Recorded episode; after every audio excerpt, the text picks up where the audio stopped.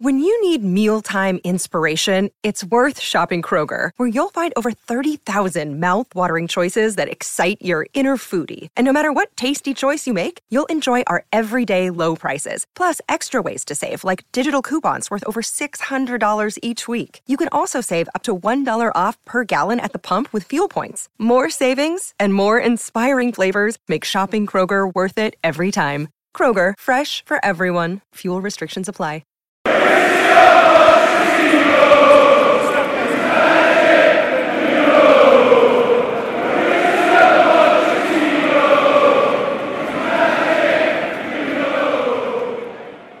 Hello and welcome back to a very special edition of The Last Word on Spurs.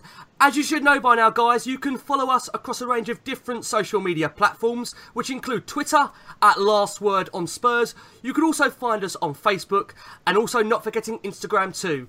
Guys, as you should also be aware now, you can find us across a variety of different audio platforms. They include Audio Boom, iTunes, Acast, and Podbean on this very special edition of The Last Word on Spurs. I am delighted to be joined first by Jason McGovern. Jason, how are you? All good, mate. All good, and really looking forward to this one. Yeah, really looking forward to it. And certainly last but not least, I'm delighted to say also joining us, we are with the author of the magnificent book released this week, Inside Pochettino's Spurs, A Brave New World. Guillaume Balagué joins us. Guillaume, how are you? I'm all right, Ricky. Hello, Jason. Hello, mate. How's things going from your end? I bet it's been a bit of a crazy week for you. Give us an insight into what the last week has been like for you. well, once the book came out on uh, on Thursday, there, there, was a lot of calls. I think that they started really for two weeks uh, from the moment that the Mail on Sunday, after a little bit of an auction uh, and, and, a fight, they managed to get the serialization of the book. They were uh, they've been they've been very important to the book. I feel the first week was more general stuff. In, they picked uh, one of for me one of the important stories of the book, that trip to Argentina that we can talk about later on. But uh, it didn't create a huge uh, controversial kind of wave. That happened the following week when stuff about Eric Dier and Walker came out, which I would say is perhaps the only couple of things that uh, that you can make a controversy out of, even though for me they're not controversial. Mm. But anyway, after that, uh, yeah, it's been non-stop. But there's still things to do, the events to organize. We are doing a uh, an official presentation on the 8th of November with uh, Mauricio and myself. And uh, and that's a bit of a for family and friends really, but uh, it will be streamed live, and and a few other things. I'm planning to do an, two events in London. That's all, and a couple of book signings. But uh, more more detail on that will be in the webpage at some point. Fantastic, Jace. Over to you. Yeah, um, we all know, of course, you're such a well-known and respected journalist who covers Spanish football, Guillem. But you was an Espanyol fan as a boy. What do you remember of, of Pochettino as a player, and and how is he still received in Barcelona? Still, still an Espanyol uh, fan, even as a grown-up uh, but it is, uh, for me, uh, the time with Pochettino was such a special time. Before Mauricio, there was there was up and downs with the club, and, and you know I was I was part of all that. Of the two twice we went down um, that I remember. We went to the UEFA Cup final, etc. And he, he was of course an important part of the of the team as a as a player. Uh, he he represented a lot of values that uh, that I thought Espanyol were about, especially when he became a captain. Uh, a certain way of behaving, respecting the opposition, but but being strong against them, never giving up, that kind of thing. But then when I when I started getting to know him close uh, close up was when he, he became a, a manager, and then uh, I made sure that even though I was between England and Spain, as I have been for the last well 27 years that I, I made sure that I went a lot of times to uh, to see him train. Uh, that's open to to everybody uh, generally, or used to be anyway. There were you know there were meals where we sat down and talked a lot about football. I introduced him to people and vice versa, uh, and I absolutely believed in what he was doing, uh, in introducing young players to the to the first team, the way we approach games. a lot of things that made me fell in love with with that kind of style. Me and everybody else to such a point, to such a point, and I've told him that that for me it's like nobody's good enough now. uh, the, the, the, nobody that you know it's not about winning. Certainly, it's not just about winning. We didn't win a lot in that period. Well, not as much as as in other eras, but we actually uh, managed to survive uh, a relegation battle when he first arrived. Then did really really well, and at the end it was so so. But it wasn't about the results. It was about the way we were doing the whole thing, how we were building a club, an identity. And I think Southampton fans and, and yourselves will, will kind of recognize that when he's involved, there's something else. It's not just football. And and when they give you, when a team, when your club gives you more than football, more than results, then then you just kind of rekindle your love for, for the game. That's that's what happened to me when he was Espanyol anyway. Yeah, I, I, agree with you, Guillem. I think any Tottenham fan now can recognise there's something so special being built at this football club, and we're just so pleased to have Mauricio with us. I mean, anyone can see the progression of Spurs, like you state in the book as well. Just a couple of questions from our perspective, just touching base. Number one, what was the driving force behind the book? Was it in your mind to produce a biography, as what we now see as a diary of a season mixed in with his past football experiences? And number two, there are some genuine concerns amongst Spurs fans of the timing of the book. I mean, there is that argument. Obviously, we haven't yet won that first trophy. I mean, I personally think, Guillem, it's going to come under Mauricio. It's just a matter of time. Give us your insight into both those points, if you don't mind. Interesting, both of them, for, for different reasons. First of all, uh, we are very conservative as fans, and we don't want uh, anything to touch anybody around what whatever's happening, especially if it's if it's going well. We don't want anything to change, nothing to change. Mm. Uh, uh we want we don't want anybody to um, to offer any kind of insight because you know he may just break. And now that it's going so well, just don't get involved. that that's the feeling that I, have sensed uh, with some, not with the majority, but with some Spurs fans. At the same time, if I'm a Spurs fan right now, I'm, even not being a Spurs fan, I'm desperate to find out what's going on. Not so much what's going on every day or or why decisions are being made in terms of a, of a team or lineup or, or whatever. I want to know how it all works. I am desperate to find out how. I was desperate to find out how it worked with Pep Guardiola. How did he manage to make that amazing Barcelona team? So I went into the inside and, and got out a book out of it. I want to know what what ticks in the mind of uh, Messi and and Ronaldo. I really really wanted to know.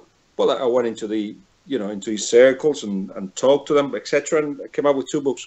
And next, it, was like, okay, we've done Rafa Benitez. Uh, uh, uh Season on the Brink was a book on on Rafa Benitez in 2005 after the uh, Champions League final.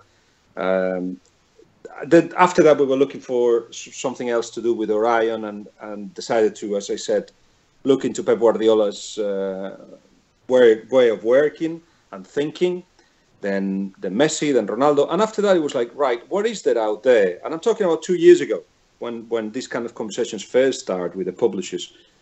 What person or, or club or, or, or, team is out there that will be interesting to write about, and that in two years' time still be in a sort some sort of progression uh, that that that could be identified two years ago.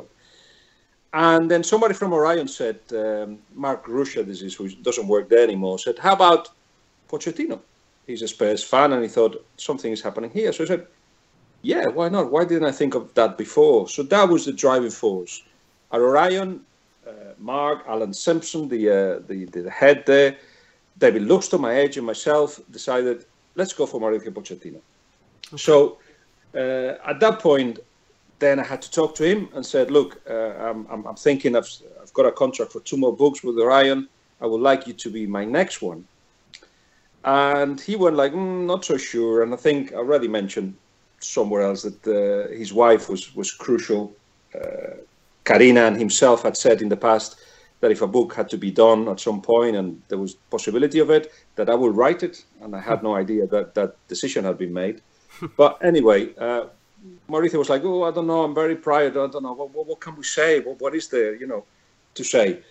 And Karina, when he she found out about it, she said, "You have to do it. You have to do it." And and one once that happens, you think at some point you think, "Why?" Well, first you celebrate. It's like great because I'd rather do it with him that either not do it or do it without him.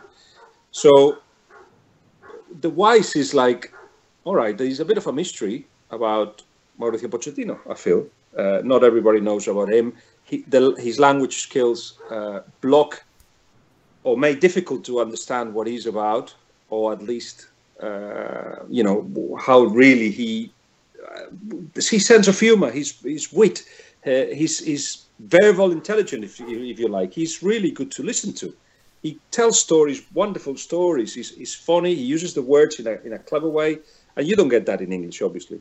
But how about if, if actually I was involved with him for a whole year uh, and his coaching stuff, and then we, we got a book out there. Now, while I was started to do that process, and we agreed to do a, a, a book, it was always going to be a biography. That is something that uh, has created confusion, and I'm so happy that that's the case, because books are not uh, mathematics books. You know, a book, a, a biography is not a. Is, we're not doing maths. We're not doing science. We don't. We're not doing something that has to be clear, black and white. It's about making people think and introduce them to a world in a different way. So I thought, how about a biography in the first person? Which you may be wondering what what that is. Uh, it's a it's a genre that's been used in the past. I Claudius and Memoirs of Hadrian is a couple of books I mentioned on that that I love both of them, and is an author creating this character or using historical evidence to create this character which talks in the first person. Now, neither Hadrian or Claudius wrote that book, but it's wrote in the first person. This is a bit the same. I spoke to so many people related to Mauricio. I spoke to coaches, players, past and present, family members, coaching staff.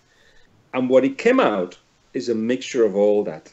It's his words, but it's also the works of Jesus, of Karina, of Eric Dier on that. Jose Mourinho said on Friday that maybe the author, the ghostwriter, he called me. Mm, I heard uh, that. Yeah, I saw that. Interesting. Well, he said he wanted to uh, wanted to earn more money, or you know, he doesn't know if the words were from Pochettino because it was all a lie. The Eric Dier story was told by me to me by Eric Dier and Mauricio Pochettino. So if he's calling them liars, better tell them to the faces because that story happened. But of course, you know, Mourinho is, is defending his position. He can say whatever he wants. So he, he, calls most people liars and referees liars and fixture organisers liars. well, I, I, had to answer that anyway, and uh, and and I answered it in in this long uh, uh, process of explaining to you how it all worked because what I did was to put all that together and create this diary, which of course uh, Mauricio didn't didn't write as such but it was all his words, it's all his thinking, even though said by others perhaps. And eventually, when it was all done, I brought I brought it to him and says, "Look, this is what I've done. Uh, have a read and see if, if if it represents you well enough and, and what you think of it." So the only thing that worried him, and this is in the Spanish, of course. Then I had to translate it. The only thing that worried him is the tone. He wanted the tone to be right, that he that he sounded like him in terms of content, he had no problem. He added to it, in fact. He had no problem at all. So that's what's come out. I don't know if, if, if you understand what I'm trying to say, but yes. Uh, uh, that, that that's basically the, the, the book that's come out a biography in the first person. Fantastic. Jace, over to you. And, yeah, and just on that, Guillem, how how difficult was it to get Tottenham and, and, Daniel Levy to, to come on board with the project? Because as you read through it, as, as you read through the book, you're aware that you know, nothing could have happened that would have been a surprise to them. And I understand the club will sell it in the, the official club shop as well. So it's, it's definitely got the seal of approval from, from Tottenham as a club. Yeah, that, that's an interesting process as well, and it reminds me of uh, what happened with the uh, with the Messi book, for instance. When I first when I decided to do a, book on Messi, I approached his family, and they all were like, "We're not going to help you. No way we'll help you." Uh, but through the process and the hard work of two years, at the end they said, "Look, we, we, we like it so much that you can call it authorized," um, which I wasn't aiming to, but you know it, it's added to it, of course. So with Spurs was a bit the same. Once everybody realized within the club that Mauricio was behind it, and not only I was able to talk to anybody I, I wanted to talk to, uh, Daniel also decided to sit down with me and, and we spoke at length about about the whole thing. Once he realized what kind of project it was, uh, it was him uh, on that conversation I had at the end of it when he said, "We'll sell it in the shops," and it's like. Uh, I haven't even written it, so I, I, I, you may not like it, but uh, but no, it's, it's like I know what you do and I know who you are, so so yeah, we'll sell it in the shops. Why do they do that? Do they want to control me? Do they wanna do they wanna have a say to what it comes out? But they really didn't. Uh, it was it was obviously there was uh, once Mauricio had it in his hands. Uh, I'm sure it went through other hands, but it came back uh, practically untouched. Uh, and in fact, uh, there were there were one or two stories that that I wanted to keep in the book because you represent him well. It's not the Dier's or the Walker story, all the stories, which I'll keep for myself, uh, that represent him well. And, and it was suggested perhaps this is too much, too intimate, or and it's like nobody has to go in. So final word was mine.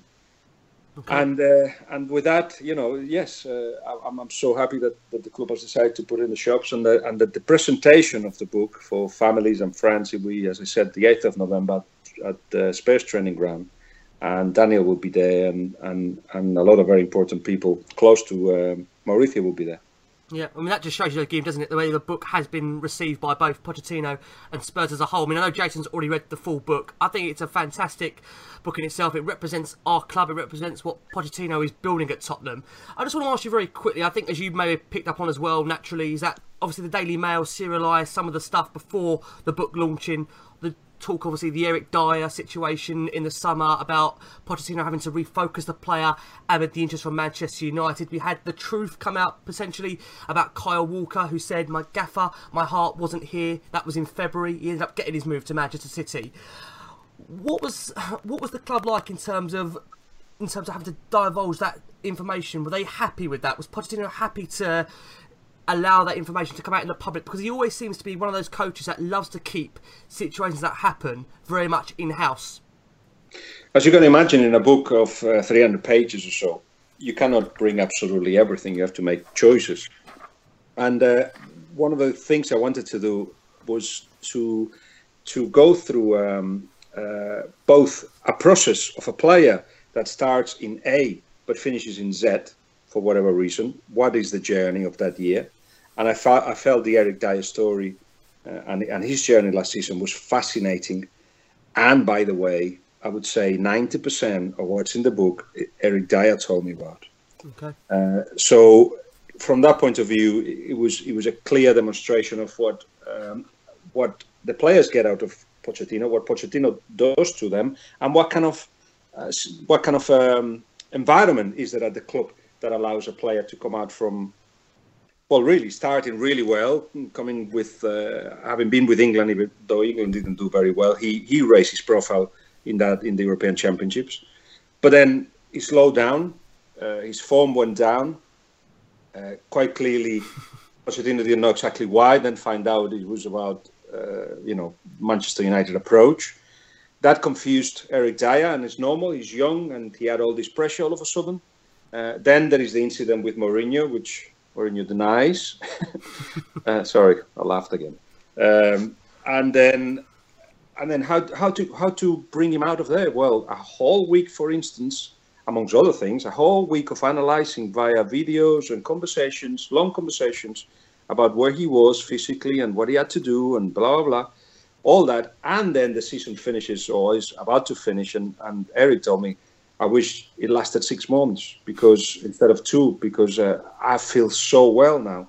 So it, I felt it was an interesting process. And in the book, even though in, in the mail it was all put together, in the book is little bits here and there and everywhere, which which tries to make it. I'm, I'm a, I read a lot of novels, so it's it's a kind of literary trick to, to use. In the case of Walker, I, I just felt it, it was a big enough story to tell. Just just that just that uh, a player wanted to leave and the story hadn't been told properly. So I um, I, I, I, felt that that had to uh, that had to go in. Okay, fair enough, Jace. Over to you. Yeah, uh, reading through the book, it, it's clear that Tottenham tried to speak to Mauricio when he was at Southampton just before Cortese left, but that, that Daniel refused to, to speak to Tot, uh, but um, that Mauricio refused to speak to Tottenham at that stage. So what made him change his mind, and what made him decide that Tottenham was was to be the right club for him? That that was another thing that needed to be told. That story with Southampton, and that's something that uh, that he hurts him because, as as I explain in, in the book, uh, he still f- feels or fans feel that they betrayed him. That's the problem with with uh, having Pochettino in charge. You fell in love with the whole thing, and then he goes, and then you feel so bad. It's like you know, girlfriend leaving you, you don't know why, and uh, and then of course when she comes back and you by accident bump in in a bar, it's like you're not going to treat her well. You're just going to say, "Why did you do this to me?" So the, there's a there's a bit of that with with Pochettino, I feel, and uh, and I think the Southampton story had not been told properly on purpose because Mauricio didn't want to say anything on it but he felt the book was a good opportunity as he was gonna he was gonna be on his own works etc of, of, telling the story that he loved Southampton. Uh, he loved what happened there the, what they created there. But he got to a point that he looked around and he was like players are leaving. Uh, the the people in charge that brought him, me here are not here anymore. So the, the, the dynamics had changed and the, he, he didn't know exactly where the club was going. Too much uncertainty uh, at the first approach of Spurs, he wasn't the right timing. The second one, it became a, a, better timing, and timing is so important in anybody's life, really. So, so there's no more explanation than that. But, but I can, you know, as I, another story that uh, actually one of the coaching staff told me, which again I put it as Mourinho's words. Sorry, Mourinho, Pochettino's words. Um, basically, is that that when in the first few months when it was difficult to uh, to Mauricio and to uh, all the coaching staff, there were times where they missed Southampton, and there was this in joke of saying, you know, why did we leave Southampton, uh, being already at Spurs? But it was a, a, way of saying, why did we leave that kind of paradise where they were happy and everybody was happy? Obviously, remembering the good times because it wasn't so good at the end. Mm. Uh, but uh, but yes, timing is important. Uh, of, of course, is ambitious, and uh, and you know, with the uncertainty of Spurs, it meant that uh, you know there was a bigger project or a project that was going to become much bigger uh, that that that interested him and, and, and attracted him. Okay, fair enough. Uh, Guillaume, couple of questions now. So, what do you think was his early impressions of the squad and attitude that he inherited at Tottenham? Did you think it was a more or less difficult job in those early days? And number two, just how big was that turning point in his time at Tottenham, the 2 1 win away to Aston Villa, where I think very greatly in the book, you kind of turned around. I think we were losing the game. He kind of turned around to the coaching staff and said, Lads, pack your bags. I think this is it. Yeah, Birmingham, uh, Friday night. Mm. This is, I think it was a Saturday. Saturday game. Uh, it was like February or something, if I'm not mistaken. It was. It was. It was on you know a Green Hotel, uh, and and they were the day before the game thinking poof, if we don't turn this round, if we don't win here, uh, I wonder what's going to happen. So when when they went, I think one one nil down, yeah, it was that feeling of right time to go home. But that gave him an impulse, and sometimes both the uh, recognizing a turning point and being brave uh, and taking decisions at that particular point is so important, both in football and in life. So after that victory against Aston Villa that the, that you got at the end of the game, mm. it was a matter of saying, right, okay, everything we've gone through all these first months, where we we're not playing to our best, there's players that don't believe in us, there's there's situations that we have to uh, make an impact and we're not doing so.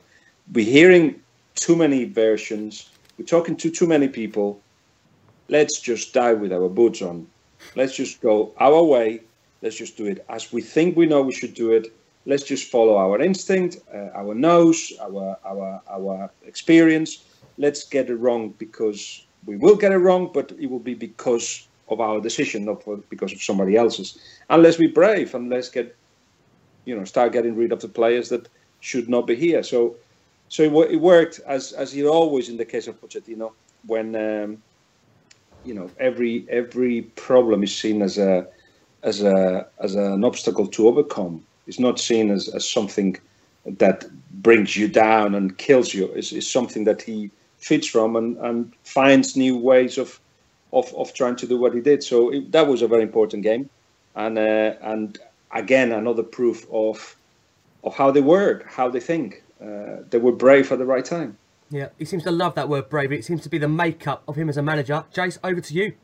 Yeah, he's, he's gone through two big stadium moves in his career, with both Sarrià at, at Espanyol and White Hart Lane being demolished, and obviously we're now at Wembley, which which has a lot of concerns and hasn't particularly been well received by the supporters. But what's what's his views on Wembley and, and the impact on the style of play we needed to play there, and also the the types of players we need to bring into the club? I think you said it many many times.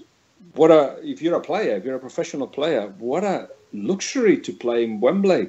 In fact, regularly. Uh, yes, of course, the, the, the, rival teams that come to Wembley also love to play there and, and they perhaps raise the game. But I, I, would say the only real concern is the size of the pitch, which is bigger than Spurs. And, and that determines a little bit what kind of midfielders perhaps you have to have. Midfielders have to run some more. It's, it's you know, it's something that has to be applied to the training sessions, etc. So uh, that was the only thing. But but uh, I think it's I has surprised many uh, and perhaps even the coaching staff. You know that the adaptation hasn't been quicker. Uh, and and there is not an easy explanation. I don't think anybody has got a, the definitive explanation of why that's happened. But uh, I think that's that's in the past now. Uh, the, the the team against Liverpool showed that that you know if they forget where they are, in fact, if they enjoy where they are and the fans do exactly the same, then it becomes a really good day and, and, a, and a really good performance. I was at, I was at the game and uh, you know hear some concerns from vocal fans about Wembley, etc. But I looked around and everybody was having a great time. And this scenario, the stage was absolutely fantastic, and it was a good day. So it's easy to get to. Uh, it, uh, I thought, uh, you know, ne- next to the underground, not so much walk as as I had to do when I had to go to White Hart Lane. Anyway, that's my experience. uh, but but yeah, it's it's it's it's a it's a transitional period, and as such, extraordinary th- things happen, like playing for a year at Wembley, uh, and then uh, as a, a you know the recompense of that is that you're all moving into a new house. What an extraordinary historical moment for the club that's why it's important to keep the momentum going, to keep the feeling of something special being created going. And it's no good, in my eyes anyway, it's no good to spend this year moaning a lot. For me, this year is about all of you getting together and you know holding your hands. Is like, come on, let's go, let's go to the end of this season. Let's remember it in the past, and let's get into our new home with the uh, with expectations still high, with the with the with the style still defined, with the same group of people. Let's do it all together. Uh, I know, you know, it's easier to say than done, but a lot of the moaning that takes place is just a bit annoying in my eyes. Yeah, I agree, and I think the problem is I a lot of it's fans, more. isn't it? I mean, Jace, we said before I went on the pod, how much of it is more fans than more the players? I think that also is a, it's a two way street, isn't it, Jace? We've discussed about this a lot of times on the podcast this season. Well, I've always said the fans have to uh, to buy into it and just just accept that this is one off special year. But you know, we're now sitting here on, on the back of two defeats, and and just, I mean, just look at it. It's as if we're in the we, have plunged down the table and we're we're we're we're the club in crisis this week, aren't we? and it, it's just the Honestly, the way of fans. Honestly, oh, Tottenham, we're, we are, cannot believe it. Guillaume, we are always as Spurs fans. We're as fickle as anything. We are always a game away from a crisis. That is Spurs wrapped up in a nutshell, unfortunately. Well, can I say? I think I mentioned it before, but but I'll repeat it again. And you must explain to this to me because uh, uh, I couldn't get it mm. in the semi-finals of the FA Cup uh, against Chelsea. Uh, 15, almost 15 minutes before the end of the game including the eight of, uh, of extra time, most fans were gone, gone. And, yep. uh, mm. and, and this is the semi-finals of the of the FA Cup, which I'm sure you haven't been that often in the last ten years, and uh, and and it's just like it's like the past still haunting you when you've yep. been mm. proposed. We are hurt. I, I think that's what it is. I think I think as well, Guillaume, on, on the day, it's also who you're playing, and um, you know, for me, I go and watch Tottenham, and, and that's it. But but some people see it's Chelsea. There's going to be even more banter come the end of the game, and we had it, didn't we, in in midweek with with it being West Ham, and mm, it's it's like the the painful defeats at Wembley are coming from the, the clubs I'm, that they most dislike. I'm I'm I'm a fan that has lost a lot, either as Espanyol fan or as a, as a Middlesbrough United fan. I lost a lot, uh, and I'm a stupid fan. But I will be one of the ones staying behind and shouting very, very loud. Absolutely. We're going to be back. Of course. We are going to be back, Chelsea. Be scared. And look at it. It's happening already. You know, this is not so long ago. You are already ahead of Chelsea in so many ways. Mm. So enjoy it now. But you have to be there. I think it may be too harsh to say, but they've, they've got much more right to enjoy the moment now and to have banter with Chelsea and to laugh at Chelsea right now. The guys that stayed behind in that semi-final are the ones that left.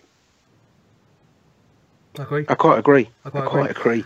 Guillaume, from what we've seen with Pochettino, he seems to be a manager that demands a very high standard in training, not just of the actual training, but the approach to training. Can you reveal, in terms of what he's looking for, player wise, when he's looking to bring a player to Tottenham? Can you give us any kind of indication of the kind of player he looks to bring to Spurs? The first thing is uh, is that he's a good person, and and even if he is somebody with uh, with uh, with with a doubtful personal side of it, uh, that is something that is in the past. Quite clearly, it has to be something like that because uh, there's so many players in the world, quality players. I know you cannot compete with the top, top, top, top players, but then in that range of um, of, of, of you know the second tier, if you like, of players, there's there's there are selections, there are choices, and the choice will be made first of all for the personal side. First of all, because this person has got something, both in terms of uh, you know has got a has got a has got an aura, has got a a, a drive, has got uh, the kind of things that he, he looks for play, for players. The tacti- technical or the tactical side would have been decided already. That's why he would sit with him, uh, but that would be through the analysis that comes from uh, from the coaching staff and, uh, and and of course Daniel Levy and, and, and Mauricio himself. But once that's been made, he would say what kind of player he wants. Then the club will generally point out two or three choices. Uh, then there will be conversations, perhaps, and next it will be a choice. And the choice will be made first of all because this guy is a good person. Uh, the I'm surprised uh, a little bit that um, that we don't see more players with pace up front with with Spurs, but. Uh, but you know, sometimes it's, that is a financial thing. Those guys were very, very good goal scorers, pacey wingers, or people that likes to run behind, uh, but also were very hard without the ball. You know, having said what I said before about the amount of players that are available, there is not so many of uh, of that caliber.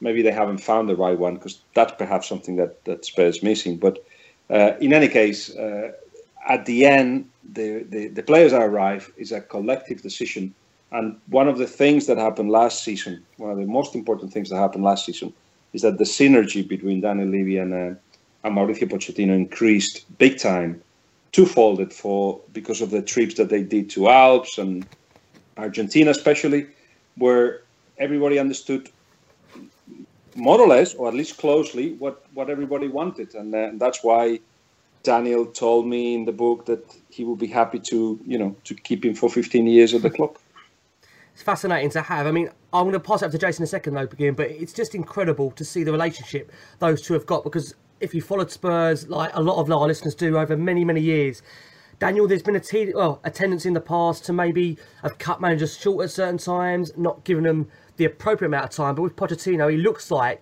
he seems to have found the one he has been craving. And it's such a pleasure to see those two, the relationship they are building. It seems so strong. On that, Mm, go um, again. Yep.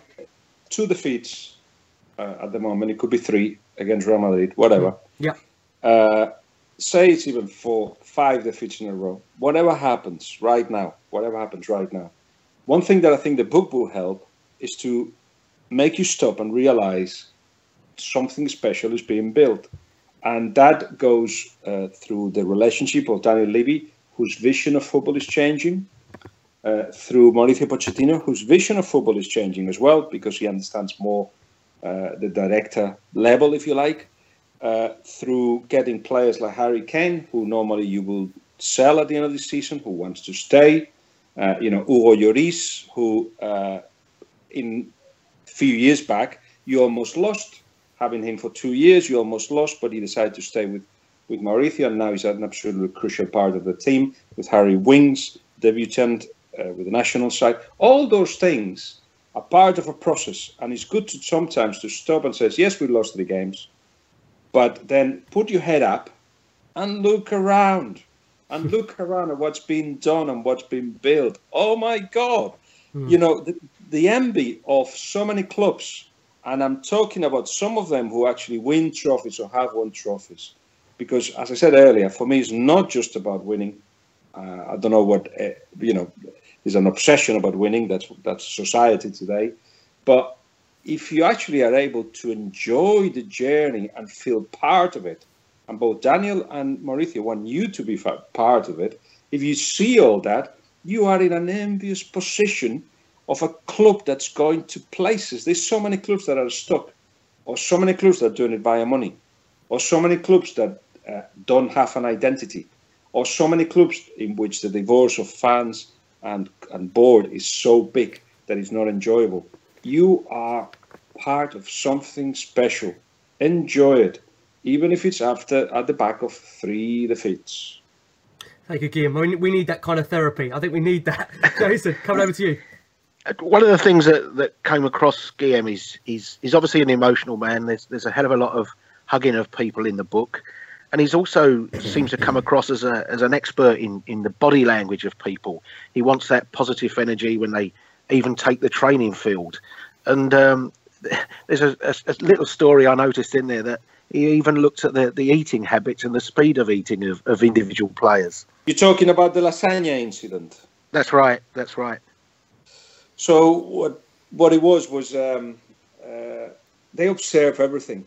They look at everything and everybody. Uh, they talk about their sleeping habits when they first arrive. They have to go through a, through a kind of kind of verbal test of how the night went, etc.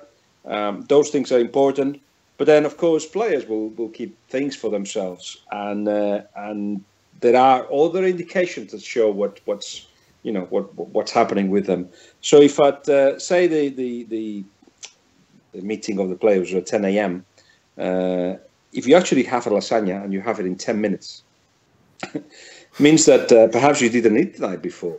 Perhaps you uh, you you're very very hungry and you shouldn't be because that's not the normal habit. So our habits has been changed, uh, and and of course, if you do it uh, just before a game, uh, and uh, and if you eat it with that rush and you need a lot of food, it may not be the ideal thing to prepare for a game either. So those things count, and and yes, the the way a lasagna was eaten. Uh, determined a, a lineup because it gave them so much information about that particular player. This happens on on you know the rondos, the the, the, the boxes, the, the pig in yep. the middle. That there's so much information out there in that moment. You, you, they think a lot of players think it's just a, a, drill to to you know to to warm up or whatever, uh, and they enjoy it because it's a little bit of competition and and it allows you to do tricks, whatever. But there's so much in there about who is awake, who is alerted, who's the leader, uh, who who uh, you know what what's improve the te- uh, technical ability as well, uh, reaction time, a lot of things in that drill. So the same with uh, you talked about coming in and out of training. All everything gets filmed, and in one of the chats, he's he used the faces of the players getting into the um, training session, uh, uh, sad, almost like serious, as if they didn't want to be there, and the face, the happy face, when they leave the training session and were, he was trying to say, and it's a theme of the book, and again, it's a theme of, uh, of, of so many managers in the Premier League. And I spoke to three of them this week, and the three of them, I, I asked the same thing. And uh, you know, do you struggle with this? But this is passion of the players. Where where have they left the passion? Why don't they want to go to training? Why is it not a priority for them to uh, to go to training and enjoy it, and then come out really having enjoyed it?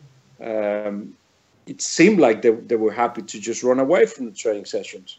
Now that that's something that Pochettino is very big on. He's trying to bring back that kid that first started playing football uh, into his players. He started to remind them. He keeps to reminding them, "Bring me that guy. That's the guy that I want to play for me." And uh, as I said, the other three managers agreed that I don't know if it's money, pressure, uh, I don't know what it is, but a lot of pressure, players that are in the elite, in the Premier League, don't seem to enjoy what they're doing. And, and partly is down because that passion somehow has, has kind of abandoned them. One, one myth about the book, um, Guillem, that, that I took that, that Pochettino seems to have removed is this, this feeling that if you if you do something wrong and you cross him once, he, he won't forgive you. There's no going back. But there are a couple of very small parts in the book where he, he for instance, he had a, a, slight problem with Hugo Lloris that that festered for a time, and and that was a surprise to me. And yet we were at a stage where I think, as you highlight, Hugo's contract extension was was done and dusted in, in the space of a day, and, and everything was, was so easy to do, and, and and certainly Hugo's respect for him is is enormous. Yeah, that's a good uh, a good example, and perhaps the best example of of uh, of yeah, you can get it wrong, but you can you can you know he can forgive you in a way if if it, if it's worthwhile. And in the case of Hugo, uh, he kept an injury away from from the coaches, and uh, and then eventually they thinking he was going to recover on time. This is in the summer, and uh, and then eventually he had to admit it and had to apologize for not having told them. The annoying thing for Mauricio and for Toni Jiménez was that he had he'd the that that problem, that situation to them, and it's like but we are in the same boat. Why mm. wouldn't you tell us? We could actually help you. Uh, and that was the annoying thing because deep down, what that meant is that Hugo didn't understand what it was being proposed to him, which was open up personally and professionally, and we'll get the best out of you because we think we can help you. Uh, the he uh, he used uh, Pochettino a, a word uh, in an interview I did with him and the coaching staff for my paper. Yes, uh, just before the Madrid game, in which he said he's at the service of the players. That is aim. He's at the service of the players. That contrasts a lot with uh, other coaches or managers that make it all about themselves. Uh, and, and I think, uh, not sure if he was in the back of his mind uh, a, a, way of, of, of, of, dispelling that myth that managers shouldn't be about themselves, but certainly by him saying we are the service of, of, of players, it's it's it describes his, his methods. So he describes his, his his time at Spurs certainly, or in management. So he was annoyed that Hugo wouldn't say to him, "Look, uh, uh, I did this stupid thing in the summer, and it feels like my my finger's broken or whatever. I haven't checked it. What should I do?" Because he he would go and say, "Well, this and this and that, and by the way, perhaps take another week holidays or something and recover. Don't worry. I didn't. I don't know. Whatever." But he didn't anyway, after that, they sorted out the relationship big time, and he's absolutely crucial to what's happening at Spurs right now. Yeah, I mean, it's great to see their relationship blossom, Hugo and Mauricio's, from very much when he joined the club. You can just see that they're so in tune with each other and always in some of the pictures on the training ground with Lloris and the joking about with Poch and with the trainings, with the, the, coaching staff as well. I mean, it's so much to see, such a family atmosphere at Tottenham. I think that's the big thing. What we're seeing is it's such a family feel around the club, and I'm sure, Guillem, for you, you must have felt that as well. Going to the training ground, sharing the time with Maurizio, what you did. I just want to bring it back to a second to Daniel Levy, um, Guillem, to ask you because he does seem to have a very good working relationship with him. I mean, you mentioned there about the fact he went on holiday. You've had some pictures in the book as well. I mean, it's fascinating to read him how relaxed he actually is, Pochettino, in the last few days of a transfer window. Because as fans, we are an absolute nightmare. We want to sign everyone. We, we want to sign the world, Guillem. Give us just some yes. kind of insight as to how relaxed they are, both of them, in terms of each other and that relationship during a transfer window. Well, let me say first that uh, wanting to sign anybody or everybody in the last few days of transfer window uh, on behalf of the fans uh, suggests that you don't understand what's happening at Spurs. Can I say? Because if, if you think that uh, you know Benzema is going to come to Spurs or Isco or whatever, it's, it's not understanding what's happening. I know that uh, the transfer window becomes exciting and is a kind of a drug for fans, but uh, it'd be good to this book again. I think it will help for everybody to understand what the situation is and how it works in the inside uh, tell me that's something that doesn't help you in terms of, of, of behaving as a fan and understanding which club you, you're supporting. Uh, but but yes, I mean, that in the last two days of the transfer window, the last week almost, there's nothing else to do. There's nothing else to do for Pochettino. So he will be available on the phone, but he's already said everything he had to say. And I think he makes it, this is my my opinion. I think he makes it a stand uh, to just actually go because uh, it tends to coincide with international break. Go away, uh, rest. Mm. You know, uh, take advantage of uh, of the good weather that will normally be around the Balearic Islands, and and and just relax because it becomes a really long season. What else can he do? He's already told Daniel and the club what he wants, his preferences. The rest is down to Daniel and, and the finances. it's important that conversations to run through the year take place, and of course, there's uh, you know they're very close. The offices are very close, and they, they, they see each other regularly and even travel away, etc.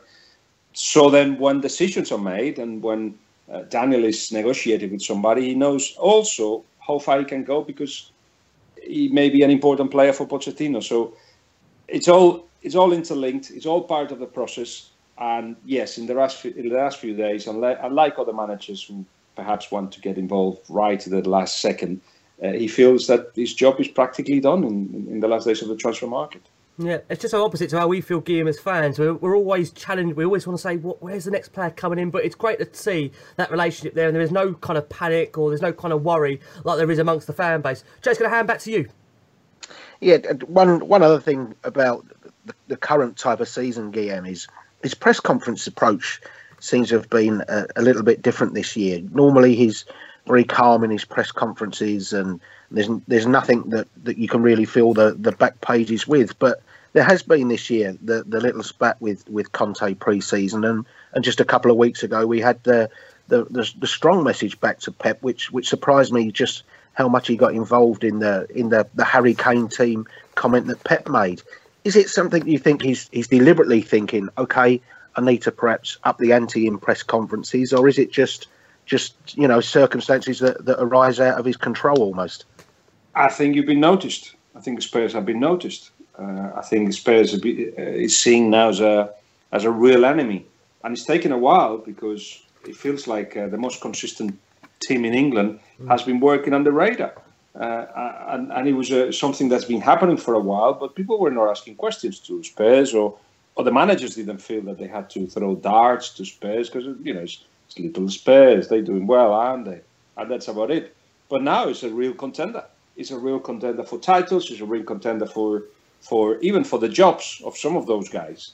So so it's normal that on one hand, uh, rival teams feel the need to unsettle somehow uh, Spurs. And on the other hand, if you feel you've been attacked, if you feel you've been described in the wrong way, well, it's just your time to respond as well because you are not scared, because you are brave, because you just uh, are happy to be at the top of the agenda and at the top of the steps. You're there with everybody else, and you're not going to hide. So, so press conferences, I think, reflect reflect that. I think in, in the last two or three weeks, before a week before the Real Madrid game, the kind of uh, interviews that he's been given in the Spanish media, uh, the, the, the the book, the the, the, the kind of uh, reaction in, in, the press conference suggests to me that both as a club and himself, they, they both have gone a, a, a step up. They are now right at the top of the, the, the, the steps, as I'm saying, in the center of the stage with the other guys and uh, and that means that the, the, whatever he says will be noticed, uh, and and he he cannot keep steps back. I think he's got to he's got to show he belongs to this circle and very very uh, small uh, group of, of, of people of the of the elite, and the club have to react to that as well. By the way, uh, and fans too. Uh, it is a club that ha- you know the fans have to demand victories, of course, have to understand when they don't come, when those victories don't happen but the club has to understand that there is more and more interest in the world for the players, uh, for the manager, and that they will be talked about in good and bad ways uh, from now on in, in, in ways that perhaps hasn't happened in, in, in, previous years, which to me, to everybody involved at the club, is exciting. But of course, it, it will also mean that uh, both uh, errors and, and, and, and, and good actions will be highlighted much, much more than ever. Yeah, we talk about the errors and moving forward, game, and I think from as Spurs fans, I mean, he's certainly given the club back the pride in itself that he promised he would from day one. His interview was very clear. He said, "I will make you proud of this football club," and he's certainly done that. He's taken the club on great strides domestically. But from your perspective, Gim, how much more improvement does he think we need to make, and how long does he think those final improvements in his mind will take? Do you have any kind of indication on that at all? Well, you've got is a is a is a management style that goes day by day and goes keeps keeps working, uh, but keeps working not with the base that okay we are here, but I know you can give me thirty seven point five percent more. No, it's more like every day just give everything you can, and it gets to a point where it has happened with players that have been under him, where it's like right you cannot give me more. You know that I know that I'll give you as many chances as I can, but you cannot give me more. So it's time to move on and bring somebody else. And that's the only thing he can do maximize the potential of what he has. And then push on, keep pushing to something that everybody wants to get to, to challenge for titles. Then winning it is a different matter because mm-hmm. it depends on so many things. But challenging for titles, you will be, you are, you will be and uh, a, a, a, club that will challenge for titles. Of course, there's a new stadium that will mean more financial difficulties at first, but then eventually more possibilities, and that is exciting as well because they, everybody feels part of it. So he helped with the design of, of the changing rooms, and, and he's been involved with other things related to the stadium, and he will just walk into that pitch one day and, and you know and, and win games there. And and then more money will be made available because there'll be new television deals and new money through the gates and all that. And all that will be because he's been part of that. Uh, he will challenge himself challenge everybody else and and hope uh, that's the biggest thing hope that the his ambitions are matched by the club yeah. so far so good yeah uh, now to say where we going after that the best of you possibilities, hopefully. Fingers crossed. The journey, as you call it, Gib. Over to you, Jace.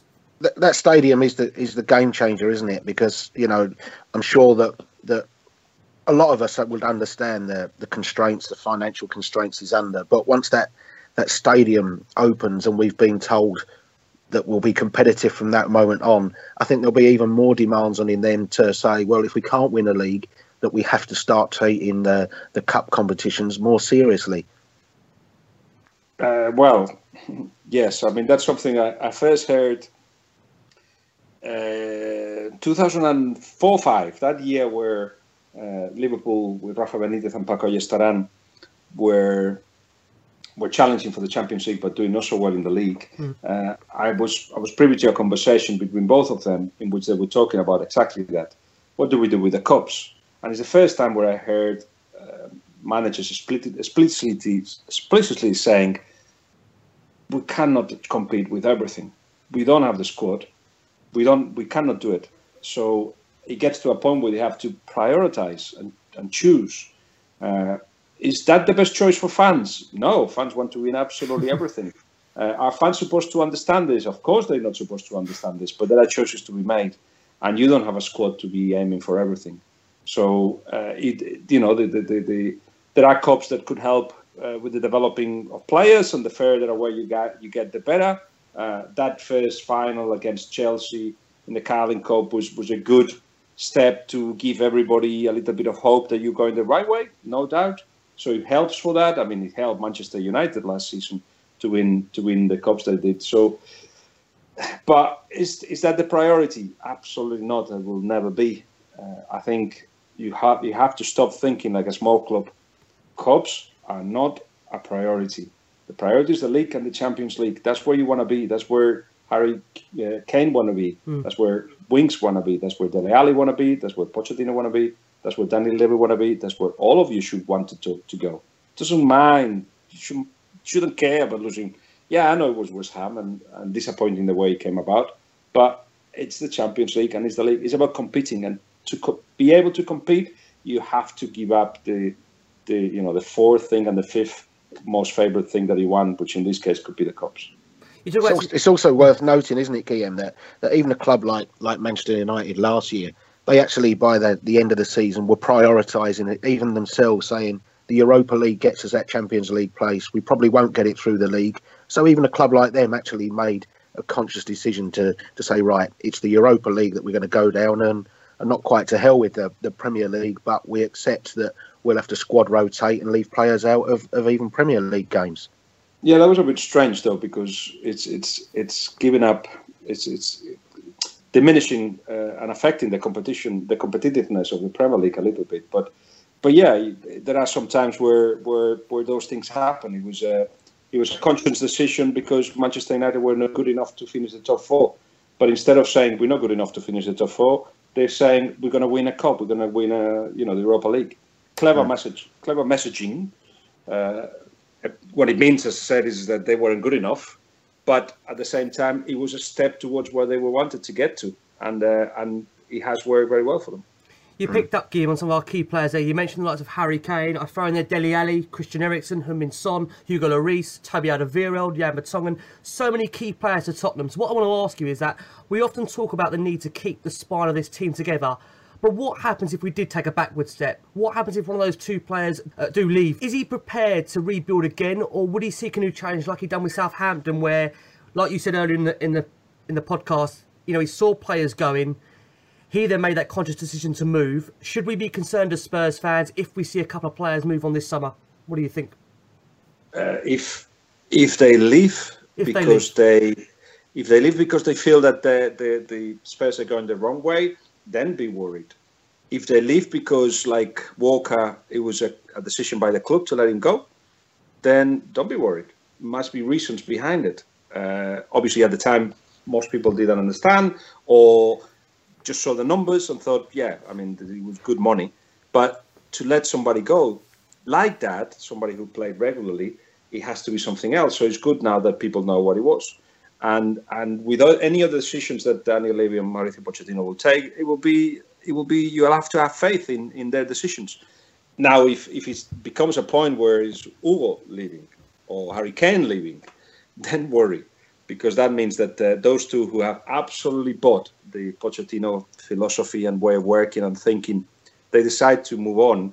Well, then that means that uh, that perhaps something is missing. But at the moment, uh, as I said, I just don't see that happening in, in, in, in you know in the in the near future. That's good to hear. James, back over to you. So a, a fascinating read, Guillaume. Absolutely recommend it. Obviously, recommend it to anyone. But now the book is out. What's the next part of the story? I, I, I mean, I f- can't wait to read his thoughts on the, the Danny Rose infamous in, interview at the, the, start of the season. And and do we have to wait to, to win a, a, a title before we get that next stage come out? I, I, I don't know. I mean, I know I have to do um, a paperback version uh, in a year's time, but I don't know if I'm going to add to it. In, you're supposed to, by contract, you're supposed to add 10,000 words, but but it, this was a book that described a moment but also a person and a history. And uh, and I, I, may just not touch it anymore. So I don't know if the, what the publishers will feel about that. But uh, I, I, I demand the Danny Rose section, Guillaume. I demand that, that from it's not just that. I want to know what he said. things, well, that's okay. Let's go back to that. You want to know. So you obviously weren't one of the fans that said, uh, "Oh, you know, if we actually get somebody in the inside or comes out from the inside to tell us is a bad thing you're all desperate to know. We're all desperate to know. So I don't know why people moan about that. But anyway, um, I think the book has been done uh, in, in many ways. And, and the next part of the story is the one that you are building and, and Mauricio's building and Daniel Levy's building is, is, is the, the arrival to the new stadium. I'm sure somebody will have to tell that story because, uh, because the process of which I try to give as much detail as possible in the book is a fascinating process. Okay, fair enough. Okay, guys, so just to finish up, we're going to be running a special competition on the last word on Spurs, and we're going to allow the man himself, Guillaume, to read out the question for you to have a chance to win a signed copy of Guillaume's new book. Guillaume, over to you. Okay, so Karina, uh, his wife, Karina Grimaldi, does write a very emotional foreword uh, in which she, uh, she describes herself as, uh, as rain that nurtures people and, and him as a as an ocean, a water that takes that, that invades everything. Fascinating. Uh, now, my question will be, how many times in the book, taking away the uh, the foreword, how many times in the book does the word Karina appears? There you go. fantastic question. So, how many times in the book does Karina appear? Now, guys, what we want you to do, we want you to email your answers to our podcast email address, which is last word on Spurs at outlook.com. So, just to be clear, last word on Spurs at outlook.com. If you can email your answers to there, Jason very kindly will be selecting one very special winner. Jason, any words from you as we close up? Yeah, I'll, I'll be selecting the winner and I've finished counting up the, the number of words. You'll have to read it again. Reread it. we'll, we'll all be rereading the book tonight, Guillem, honestly. Um, Guillem, from my perspective, I've got to say, I cannot thank you enough. An absolute honour, privilege to have you on our show. I hope you've enjoyed as much as we've, we've enjoyed having you on. It's been absolutely phenomenal for us. I have, I have. Every time I talk to a Spurs fans, I learn something new. So you, you helped me with that. Thank you very much. Oh, you're a top man. And Jason, any words from you as we sign out? Yeah, just just best wishes, Guillem, for Biggleswade for the rest of the season, and, and hopefully they can they can achieve something, and, and Tottenham will be on to a, a double at the end of the season as well. That'd be nice. Let me just quickly, very quickly say, uh, hopefully, a Biggleswade United will be celebrating a promotion at the end of the season. But uh, I took eight of uh, our coaches to a Spurs training ground, and they gave us uh, Pochettino and his crowd uh, gave us eight hours of the time. Oh. Looking after that. Fantastic. So Wow. I cannot thank him enough for that. I mean, that kind of thing, that's a, Fantastic. a great way to close it. That kind of mirrors the man he is. Just a phenomenal man. We're lucky to have him. Guillem has given us the opportunity to learn a bit more about Pochettino. Guys, you have to go and get this book. Just for those for that question alone, you have to go and get it. Honestly, we can't thank you enough. I hope you enjoy the show. And as always, come on, you Spurs.